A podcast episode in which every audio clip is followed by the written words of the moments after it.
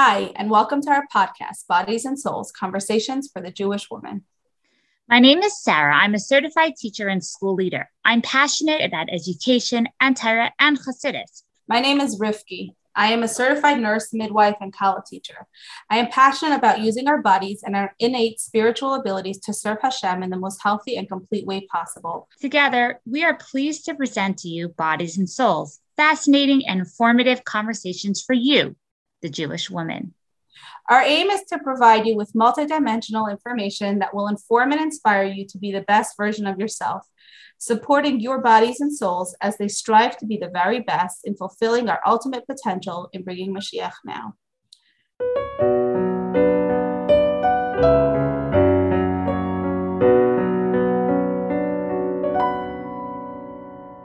Good morning and welcome to this episode of Bodies and Souls. This episode is generously sponsored by Toveedo. Toveedo is the best app that you can get your kids. It is a website and an app full of Jewish kids entertainment. So if I tell you that this keeps my kids busy, I promise you, if you see any of my work out there, it's because of Toveedo. Um, it is simple, it is safe, it is kosher entertainment in the best way possible. So if you want to get your kids off YouTube and you want to get your kids onto Jewish content, we're talking about really, really high quality 3D animation, live action films, music, constantly, constantly adding new videos. And in time for Hanukkah, there is a live action movie that's coming out about the Maccabees in the year 2022 super cool idea. So this is a great gift that you can get yourself. You can for for your own quiet. You can get it for your grandchildren. You can get it for friends, neighbors. Um, I know that my friends got it for me when I had a kid in the NICU. This is literally the best thing. Um, so it's ninety nine dollars a year, which is really really a steal of a deal because you're not going out and buying videos every single day.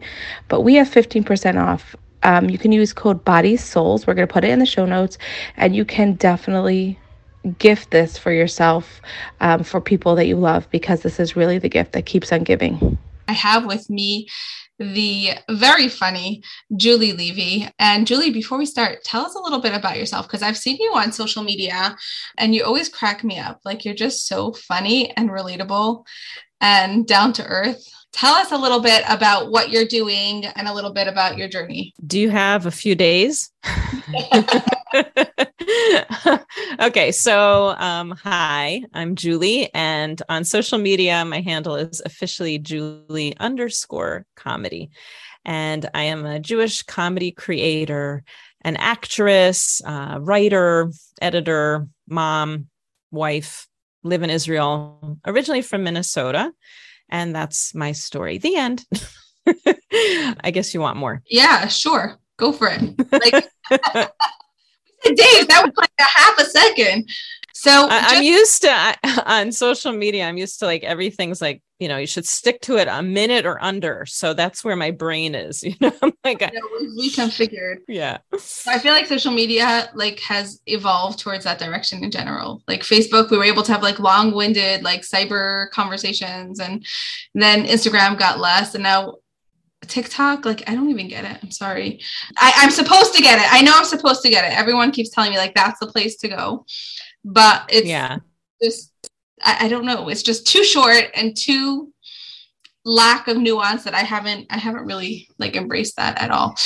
So tell me how did you get to doing what you're doing? Because i google stalked you just a little bit and i know that the journey was not the typical. So let's start off i guess in your career. Like you started off as a student pursuing politics of all things, which seems so like opposite of what you're doing. It, I feel like politics is where everyone takes themselves so seriously, even when they don't need to be. And now you're making light of like everything. so, how did you go from politics to comedy? Right, like politics, it's it's kind of like you lose your sense of humor. So I I can't say that I was actually in politics as a politician, but when I graduated from college, I got a job uh, first at the American Jewish Committee in Washington, D.C. And we're talking early 90s. So this is around the time of the Oslo Peace Accords, where Israel was negotiating a peace agreement with the PLO, the Palestinians, and Jordan as well. Uh, after that, I landed a job at the Israeli embassy in Washington, and I was hired to work for the counselor for interreligious affairs. So he was actually the the Christian uh, liaison to the state of Israel. It was very interesting. I got to attend a lot of press conferences. And one of the things that I got to do was uh, when the Israeli delegation came to Washington to sign the peace accords with the Palestinians. Um, they needed me to check out Prime Minister Rabin's speech for the White House. Uh, that's a whole story in and of itself because we're talking again early 90s didn't have the technology that they have today and i thought his advisor was literally going to blow a vein in his head because there was a um, a technical malfunction and once they got that figured out so i literally was like working with the hard copy and uh, it was really something else also when they came back to sign the peace agreement with jordan I got to work for um, then Foreign Minister Shimon Peres and do some of his speech stuff. And it was really an amazing experience. When Prime Minister Yitzhak Rabin was assassinated, I was living in Jerusalem at the time, and it really shook my world because I was very liberal, very much believed in peace. Now we're talking pre 9 11. I grew up in Minnesota, and I just didn't think that things could ever go in in a way that they went as far as um the the violence and the danger. And i was really like pie in the sky. And um i i really kind of decided it was too much for me. It was too heavy to be in that world. And i i was a writer and an editor. And then i took that in different directions. You made aliyah somewhere in the in the middle of this? Because you said you were in Israel when so actually um yeah after when he was assassinated I was already in Israel. It was right before I made aliyah. I made aliyah 3 times in my life. The first time was 1996 this was before Nefesh B'Nefesh. So I just walked into the Misrad Panim the interior ministry showed him my documents. I almost didn't get accepted because they weren't quite sure I was Jewish. And um, I grew up Reform. so it was a little bit tricky to to prove my, but eventually I did, and I made Aliyah. And the second time was in 2005. At that point, I had a family, and then we left again. The third time was 11 years ago. I'm not going anywhere. That's it. Three times the charm. So I think from what I gather, based on not knowing you personally, is somewhere in the middle of all this, you also became a Balas Tshuva. Is that correct? Yeah. So that was several years after um, making Aliyah. I, my husband and I, my husband's Israeli, and we started after our second son was born. He is now 21. So this is about 18 years ago and uh, we were living in Minnesota at the time. I mean, that's that's where it happened. That's where it started to happen and it's been a journey ever since. So I love that you create these comical light moments when, um, in relation to your being a Balas Tshuva. And I think that some of the funniest things that I've seen are the Balas Tshuva ones and the new Ola. So me as having an Israeli mom, I really appreciate. Like I, I've told some of your things in to my kids at the Shabbos table, like the one with the bottom of the bus. I feel like that's an old one that everyone does with you know you telling the bus driver, "Can I? Can you open the tachto name?" And that's just too funny. We used to do that as kids also because it's just it's hysterical. But I think that being a Tshuva is sometimes a very isolating experience. And so for someone to be able to see your work and your comedy, I think that's it just makes you feel a little bit lighter about the whole experience. So I think it's really a valuable tool um, do you ever worry about oversharing or being too vulnerable in the spaces that you're sharing? First of all, thank you so much. I love, I really, really love what I'm doing. And I find it to be such a gift to be able to use social media to hopefully bring some joy to people's lives. And at least I'm having fun. So if anything, I'm just, I'm just entertaining myself. As far as being vulnerable, I've gotten to a place in my life that like I said, I've been around uh, long enough. I'm in my 50s and I have been through a lot of life experiences. Being a Balat Tshuva, I'm very open about my own journey and struggle with depression. And I just realized when I started to share that I'm so far from alone. And I think, especially when people deal with mental health struggles, they feel completely alone. There's still a stigma. And so I think the benefit and the beauty of growing older is you usually feel more secure in your skin, and whatever you feel will make you vulnerable and perhaps judged by other people ends up really being a blessing, not only for you, but for the people who you share with. It's amazing. I totally concur with that. I think the older I get, also, the more confident I am in my own skin and not afraid to use my voice. Can you, um, first of all, when you mentioned Minnesota, I nearly jumped out of my seat. That was the beginning of my mother's journey. She's frum Minnesota and she became from there as well. Wow. the great small Jewish world. Just as you were saying how the, you know you're comfortable in your own skin, Baruch Hashem, can you share with our listeners about your journey through postpartum depression? Yeah. So um, I, I don't want to pin it only on postpartum. I think it was brewing before, but it really did come to a head after I had um, my third child and we moved to Israel. Went through a lot of life changes, um, becoming religious, which wasn't exactly um, well received by my family, my family of origin. Um, moving to Israel, being postpartum, a lot of of these things are major life changes in and of themselves. And for me, it was compounded all at once. It took me years actually until I realized and I was diagnosed with depression. It's genetic in my family. I just felt like I was um, tired. Someone told me, I think you have hormonal imbalance. I got myself bioidentical hormones. They didn't really help. And I didn't realize that I was in such a, a pit of depression until I finally got to a psychiatrist, um, got on medication, which was so difficult for me because I felt like a failure. I felt like I, you know, I could have talked to God and God would get me out of this. And I'm a, I'm a balat tshuva. And if I talk to God, God more, Hashem more, then I wouldn't have fallen down this rabbit hole. I put a lot of pressure on myself and had a lot of misinformation so I remember the first time I took um, an antidepressant, I had it in my hand for about a week. and I found that there's a bracha that you can actually say while taking medication. And that gave me some strength.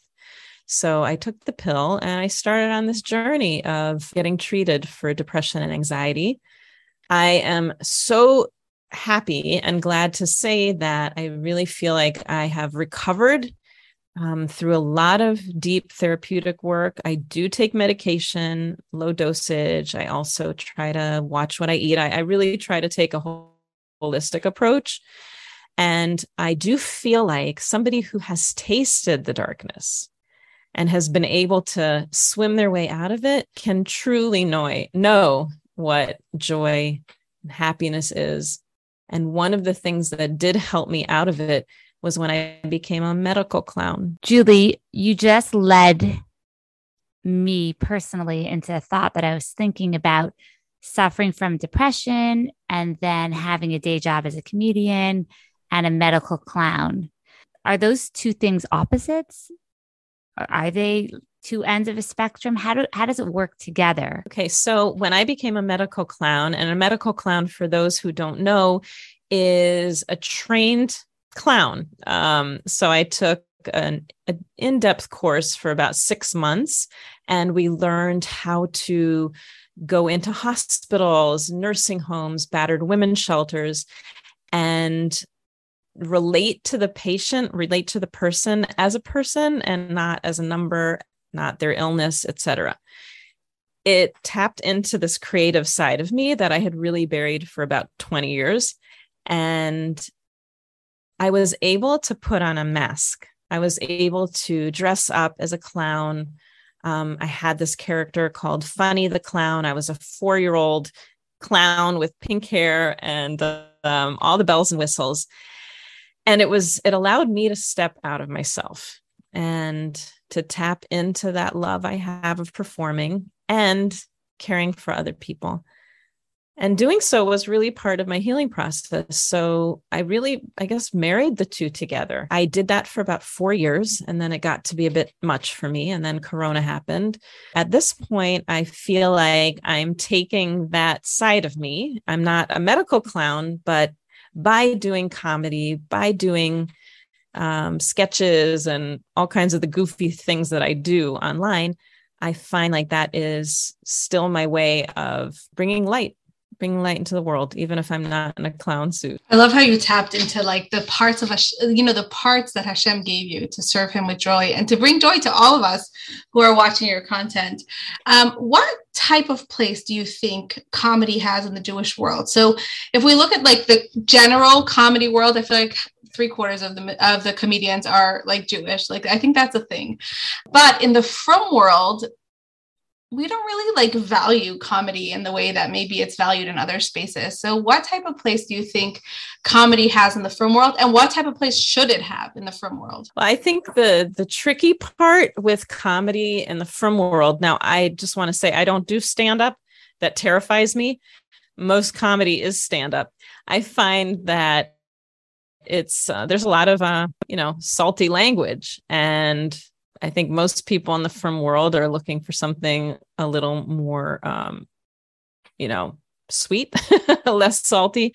So in that case, I find that there's a real dearth of of good comedy. I don't even want to say the word kosher because I think that can be debatable what is funny and what's not funny. Some people might think you can't even like make uh, bathroom jokes, what have you.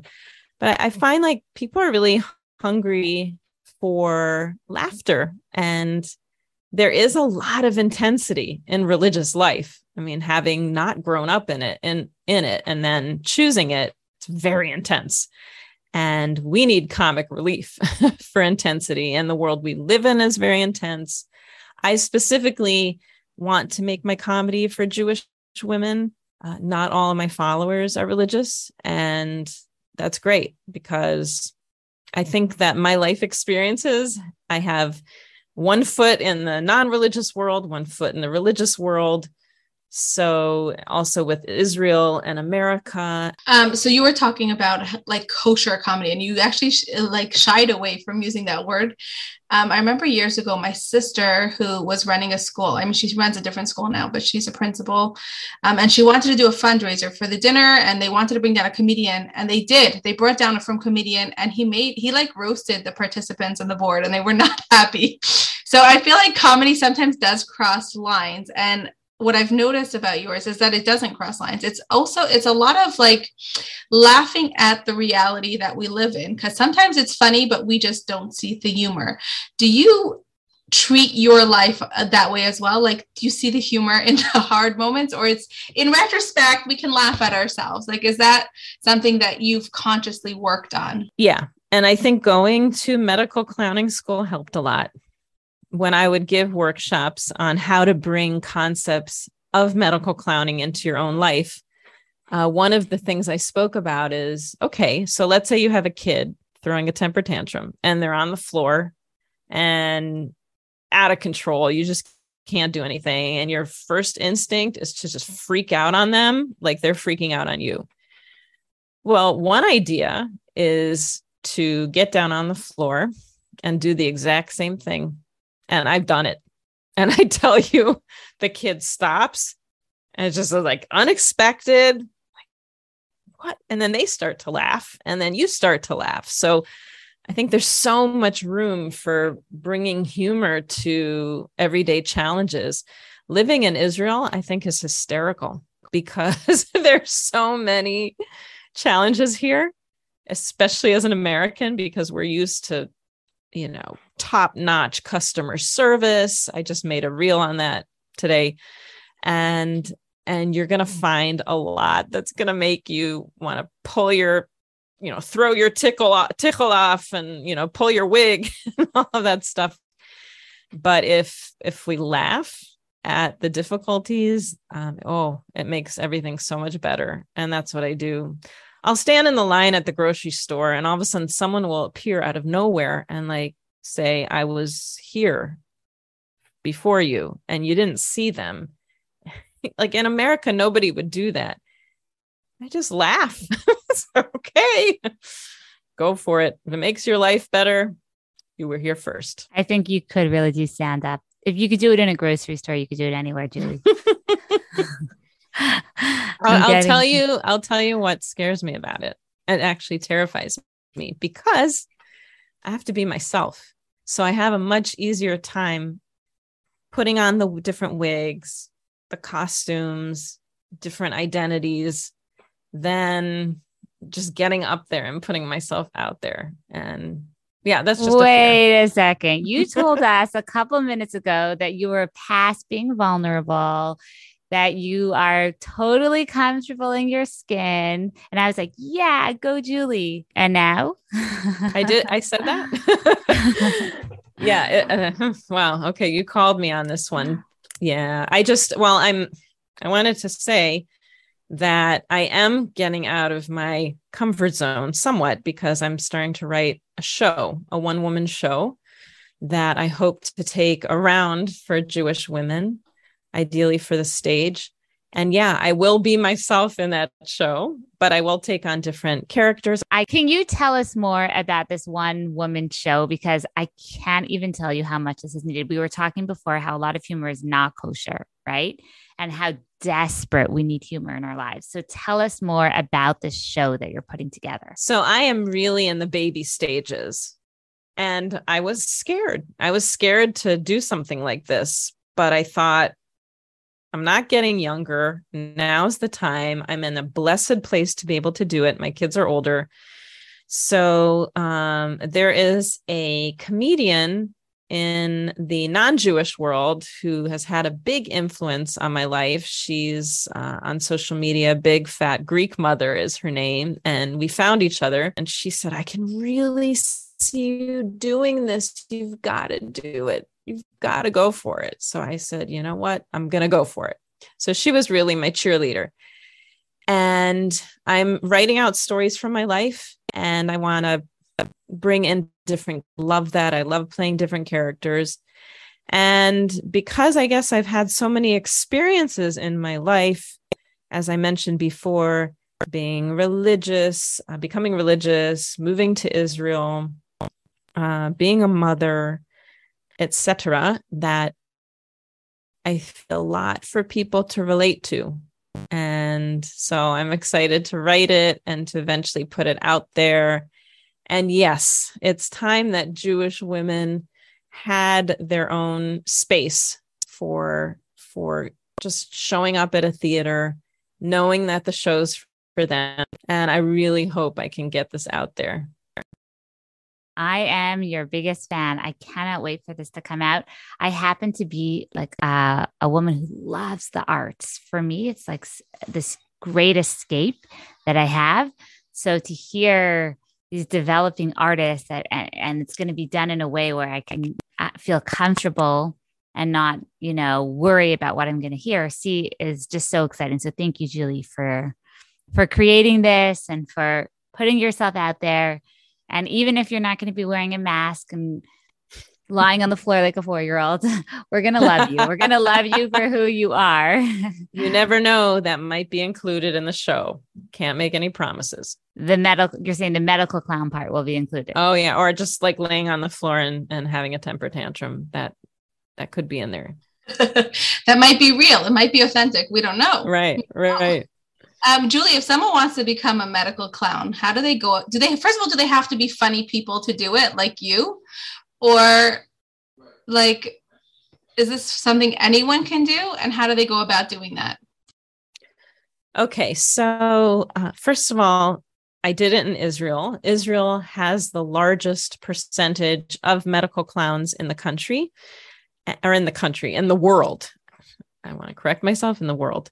And what you basically just want to do is usually people who do this are performers somehow. They like to entertain, they have that side of them.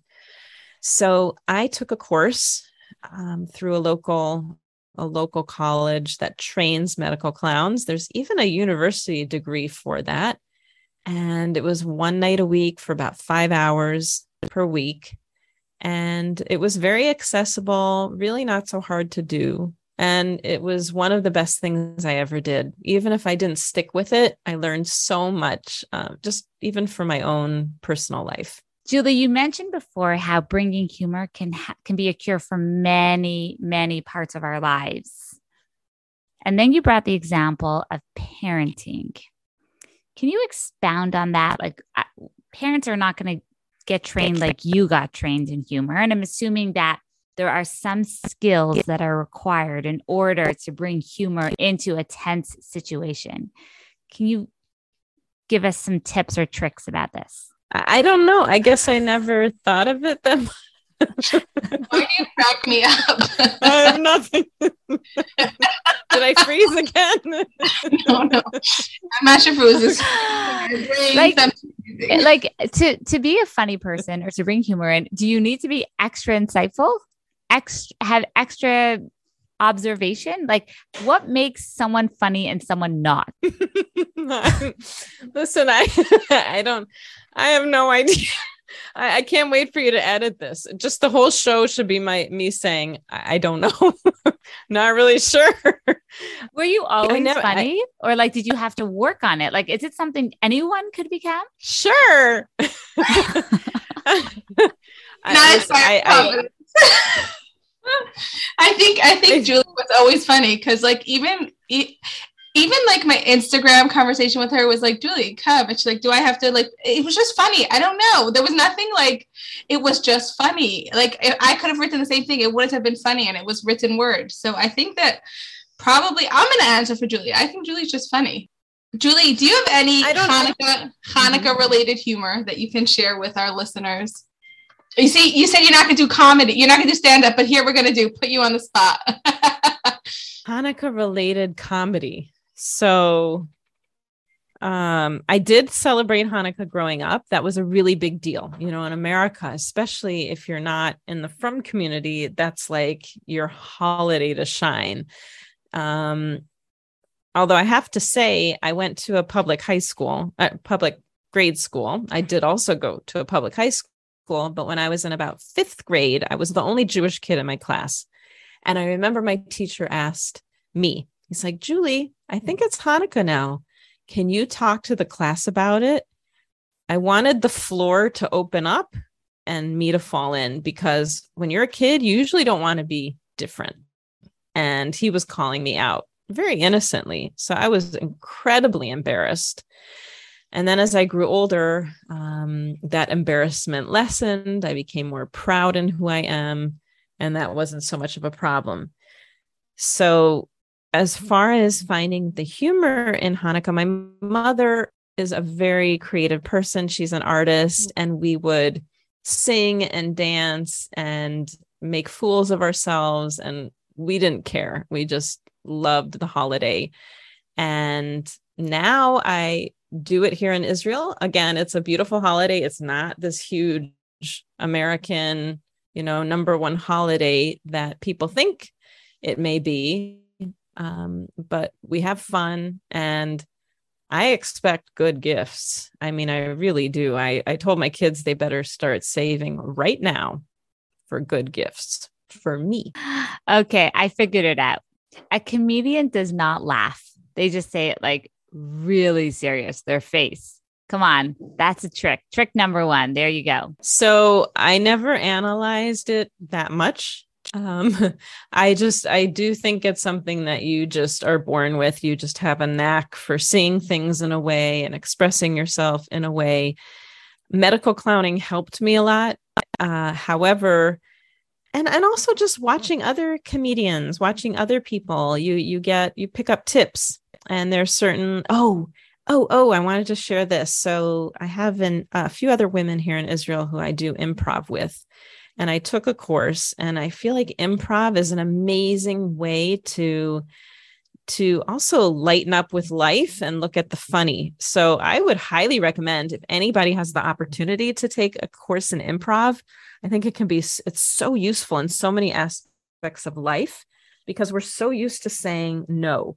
We're so used to feeling like in our heads that something is impossible before we look at it as being possible. And improv sort of the the number one rule is to to say yes and any situation that you're given yes and you make it happen. And maybe we can do it this way that we haven't thought of before. It's a really good concept. So go sign up for improv by the way we used to do that in our educational leadership courses instead of saying no we used to train ourselves to say yes and it's a way of thinking also it's Mm-hmm. fabulous Doofus and Dora in camp. you used to do yes and also No, we used to do yes. You would just go with what if you're doing two people, like what you're saying, you're bouncing back. So back in the day, I did Doofus and Dora. So whoever doesn't know Doofus and Dora is when two counselors in overnight camp get up on a Shabbos afternoon, those long Shabbosim, and they do a comedy show. But it's like literally the stupidest thing. You don't prepare it beforehand, and you're just bouncing back and forth. Um, so it's Hmm. kind of like this yes and. So they the first one does something crazy. So the second one's oh that's crazy. Let me up it a notch and go further. And it's the same like bouncing back and forth. It's just very I don't want to say it's dumb humor, but it's not like it's just funny. It's making fun of life. So it's very very funny. it's also validating the other person. So in an improv troupe, we're working with one another, playing off of one another. And if somebody takes this the scene in a direction that you didn't think it would go in, that you didn't want it to go in, you still have to play along with it and follow the other person's lead. So it, it gets you in a frame of mind where you also have to kind of let go a bit and follow somebody else's lead sometimes. Julie, do you ever um, think about inhibition and humor? I wonder. I, the reason why I'm bringing this up is I'm trying to think of when I'm at my most funniest, and it's usually when I'm around my family. I'm so comfortable, my guard is down. I have these like crazy laugh attacks with my sisters. I'll never do that anywhere else, but when I'm with my sisters, I'm really unstable. Like I am just laughing nonstop. We're really Mhm. having a good time. Julie, do you think that as a comedian, it's important not to be inhibited? So, okay, so this is interesting because I mm-hmm. find myself more inhibited with people in my life than I do when I'm in front of my phone recording my reels. The people who know me, I t- like my general nature is pretty like to be an observer. I don't actually like to be the center of attention. So when I film myself, I am in a comfort zone that makes me feel much less um and wait, much less I wanted to say inhibited, but that's not a word. Um yeah, so I feel much freer to let that silly side out. I don't know. It's very interesting. Whoever's a psychologist can have a heyday with that one. I for sure will joke around with with people in my family, with my kids. I have a my oldest son is very sarcastic and we have a really good time together. But I find that I am my freest self as far as humor goes when when it's just me. What what would you tell people who are going through postpartum depression or any other hard moment and they want to turn to comedy? Um, is there any version of comedy that you would recommend or a specific performer who's more quote unquote again i know you didn't like the word kosher but kosher aside for you julie um, once they finish all your content So I think it really depends. When I was in a depression, I didn't want to watch anything funny. So I watched a lot of depressing stuff because that's where I was at. When I started to come out of it, then yeah, I was really, really wanting to see. Um, I was mainly on social media looking at, let's say, Zaya comedy and big, you know, big fat Greek mother, and mainly the female um, comedy content creators. Uh, I've I'm, I'm not really into watching stand up, but I do enjoy. Um, and you know, I, I actually don't find that there are a lot of funny movies out there. But wait, Shtisel, Shtisel, wouldn't that be considered kosher? Yeah, but that's not funny. You think Shtisel's funny? Mm, i don't true, even think it's not. good i feel like is that Oh blasphemy yeah.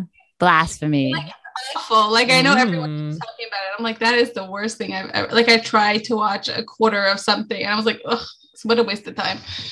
But I think also one other thing about comedy is that it's really a great connector. So like even if you look at things that are not so divisive anymore, like Sephardi and Ashkenazi people and the mode that they, you know, interact, there's still spaces where we don't fully understand each other. And then we see it in comedy and we're like, oh, that's actually really funny and it's connecting. And Modi does this bit of like how Ashkenazi and Sephardi people say good Shabbos. And my kids, like I come from my mother's family is Sephardi, my father's family is Ashkenazi. And my kids grow up in this really Ashkenazi world because my husband's also Ashkenazi. And then when they see my mother's family, they're like, Ma, what is happening?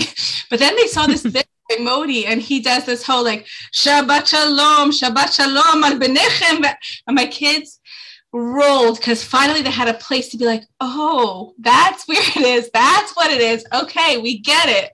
So I think that comedy is like this really underrated tool of just bridging gaps and bringing understanding. And it's not just about getting you in a bit better mood, but changing things in the way that you look at the world and that's a really powerful thing. And julie you do this all the time with your um, when you do the comedy bits on children and you know some of the situations that you're depicting are really frustrating. Like the kids are being kids and they're being frustrating and then you do this bit and it's like oh that's actually really cute and funny. And i think that that's one of the really strong powers um, that humor and comedy has. And i really hope that you're going to keep doing it. I know you're keeping to do it, but you expand on what you're doing and other people expand, you know, and share their comedy and their funny moments and their happy moments. And it's, it's so important. I'm so glad that you are doing. And your journey went from politics all the way to here because we're all benefiting from it. So that's really, really amazing. Julie, do you ever do like parties or, you know, those type of entertainments? So when I was a medical clown, I did. Um, I was also trained as a party clown, and I have to say, I really felt like a glorified babysitter. so it was something. Meant as like I just... comedy work. Like, do you do like shows in in the film world? I know like Malky Knopfler. I can never say her mm-hmm. last name, but she does like she does shows at events, and I, like she brings her comedy into that area. Do you do things like that as well? So I haven't. Um, I actually am going to be in a movie with Malky um, that Malky Weingarten is going to be filming partly in Israel in February. So I'm really, really excited to work with her. Actually, with both Malkys, they're amazing. So I haven't. No, I really haven't. I've um I've been on stage. I've been in women's theater before, but this is new to me. This um kind of putting myself out there as a solo act is is really new. Well, good for you. Good for you, Julie. It's been such a pleasure speaking with you. Really enjoyed. Thank you for giving of your time, of your insights, telling us your story. Thank you so much for having me. I really enjoyed it when I wasn't frozen.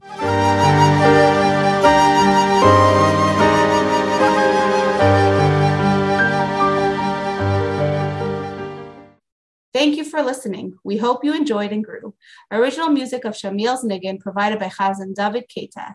We look forward to your input, feedback, and suggestions. We also have partnership opportunities available. Please email info at bodiessouls.com. Again, info at bodiessouls.com with two S's. Thank you. Thank you.